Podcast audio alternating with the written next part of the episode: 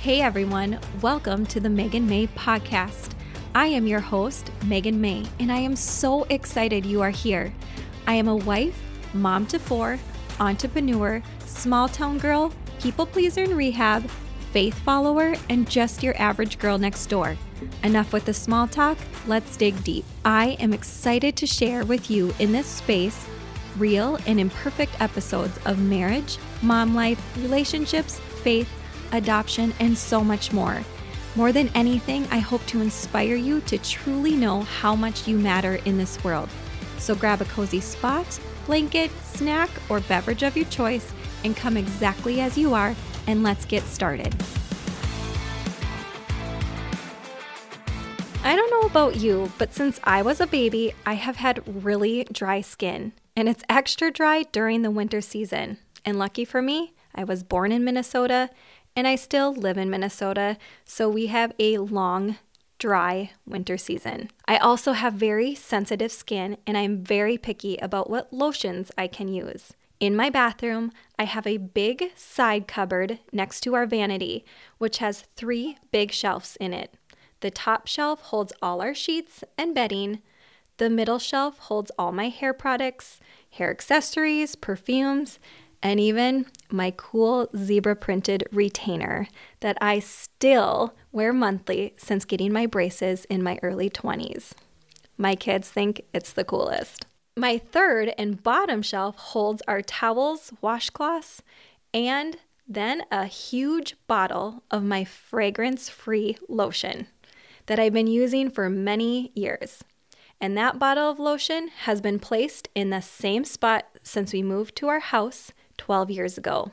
That was up until my one and a half year old daughter started standing on her tippy toes and grabbing that lotion to squirt it all over the bathroom and better yet, eat it. Side note, isn't it amazing how small children with short little arms and short little legs can all of a sudden have an eight foot reach when you least expect it? Our daughter is a terror right now, and the things I never thought she'd be able to get into, she does. So, needless to say, the lotion bottle needed to move because the word no was not working and I was sick of cleaning up lotion every day. So, it went from my third shelf to my middle shelf. And you guys, for about a month, out of habit, I would quickly open the cupboard door and go right to its old spot to get more lotion, and it wasn't there. I knew it wasn't there because I am the one who put it somewhere else. And it actually became very annoying to me. It was such a little habit on the location of where my lotion used to be, and my brain was so used to it being in that same spot for years and years. And it was an instant reaction to go to the third shelf without even thinking. But after about a month and a half, I opened that cupboard door up quickly to get my lotion and I instantly went to shelf number two without thinking. I got my lotion, and as I was walking out the bathroom door, rubbing that lotion into my hands, I stopped, I smiled, and I realized that I wasn't annoyed for the first time because I finally broke the habit. My brain finally rerouted itself to knowing where that lotion is now located. And now moving forward, I have never instantly went to the third shelf again. That, my friends, is a simple yet powerful example of how the power of a habit can be, and also how the power of breaking a habit can actually work. Hey, friends, guess what? I have some very exciting news to share with you. As you know, I have a deep passion for giving and helping others feel like they matter in this world. So I started a website called You Matter Boutique. If you know anyone in their adoption journey or foster journey who grow their babies in their tummy or their heart and you want to send a gift helping them to know they matter in this world, check out my website www.youmatterboutique.com. 10% of the proceeds will go to helping other foster and adoptive families in their journey. I cannot wait for you to check it out. It takes an average of 30 to 60 days to break a habit. The good news is that habits can be broken. And the bad news is It's not an instant fix or gratification, and it takes time to break. How often do we do these habits in life that we are trying to break, but not giving it enough time to actually be broken? I know for me personally, this really silly lotion analogy was a huge awakening for me, as I have several habits that could use a little rerouting or breaking. A big one for me is that I am someone who likes to have a glass of red wine at night. It's a habit, and what triggers this habit is the same routine that goes along with the glass of wine. I work a full day, I get supper made, I get the kitchen cleaned up, spend some time with my kids, tuck them in and put them to bed, and then I wash my face, put on my comfy PJs, and go right into our kitchen and pour myself a glass of wine and get a glass of ice water. And then I go right into my bedroom to watch a mindless show that doesn't require me to think anymore because my mind is tired. And then after that's done, I go to bed.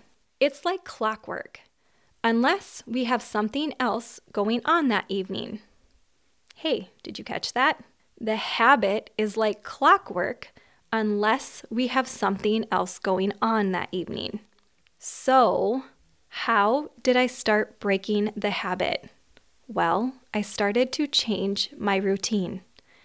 After I put my kids to bed, I still washed my face and put on my comfy PJs. But instead of going into the kitchen for a glass of wine, I changed it up. I went into the living room instead with a good book that I have been meaning to read for the last year. Or I planned a meeting or star night with my husband. And if you're wondering what that is, I highly recommend you go back to my episode on dating your spouse. Some nights, I even wrote in my gratitude journal or really did anything else other than going into my bedroom and watching TV. And guess what? It started to work. I didn't even crave a glass of wine. I didn't feel like I needed that glass. And I broke this habit up enough that once I started, some nights going back to my bed and watching a mindless show, I didn't even feel like I needed a glass of wine to go with it. The power of a habit. So, as you are listening to this, are there any habits that you are looking to break?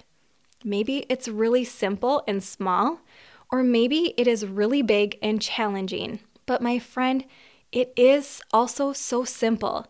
If you want to break a habit, you need to change the routine. You need to replace the habit with something more fueling, healthier, and with something that gets you closer to the person that you want to be. Is it easy? No, not at first. And it will take time. We live in an instant gratification world, and I know you will cringe when I tell you that this will not be a quick fix. But if you stick to it, there will be a day and a moment or a trigger that happens that causes you to smile and not be annoyed or frustrated because you finally broke through and broke the habit. I know for me, breaking one simple habit of having a glass of wine at night spiraled into so much more goodness than I even realized. I had no idea how that glass of wine what I considered to be relaxing and unwinding was a habit that prevented me from reading the most amazing books. It prevented me from getting some really good sleep, and it prevented me from learning or growing and realizing that my ADD mind could actually relax without it. It also came with easy weight loss, as let's be real, wine pairs very well with cheese, carbs, or even better, if you put them both together and you get nachos. I would love to eat nachos right before I go to bed. Breaking one simple habit made the world of a difference for me. And do I still like a glass of red wine? Yes, I do. Do I still have wine from time to time? Yes, I do. But do I feel like I need it to unwind each night? No, I don't. It has become a treat or enjoyment from time to time versus a habit that was controlling way more than I even realized. So, I also want to encourage you to not make this so complicated. Sometimes when we look at habits, we can start to go down a spiral effect of like, oh my gosh, I need to change this. I have this habit. I don't drink enough water. I don't do enough this. Like, and we kind of go into like the spiral that it can seem very overwhelming. As I mentioned before, I took one habit. And because I broke one habit, the spiral effect of how it bettered my life, how I felt, and everything that came with it, like was huge. But it was only one habit. So I want to encourage you when you look at like the bigger picture and what is something that you want to break or a habit that you want to start, take one small thing or big thing, but take one thing and work on that. Work on that for 30 to 60 days. And I know you're like, oh, that seems so long. But those 30 to 60 days will be here before you know it. And once you accomplish that, it will be so amazing. It could be as silly as the lotion location, or it could be as big as you lost 40 pounds because you decided to cut out this. You broke a habit of this. You drank an extra glass of water and this happened. So so I do want to make sure that you are not overwhelming yourself and saying I have a 100 habits I need to break. Pick one. Just pick one. And from there, you will see so much goodness happen with just one breaking of a habit. So, if there is a habit that comes to your mind, whether it is big or small, it is exciting to know that you have the power, courage, and strength to break it. To change the habit, you need to change your routine, give it time, and then enjoy all the other goodness that comes with it. You matter, my friend. Your habits matter more than you realize, and living a better and more fulfilled life matters. Hey, friends, thank you so much for listening to this episode today.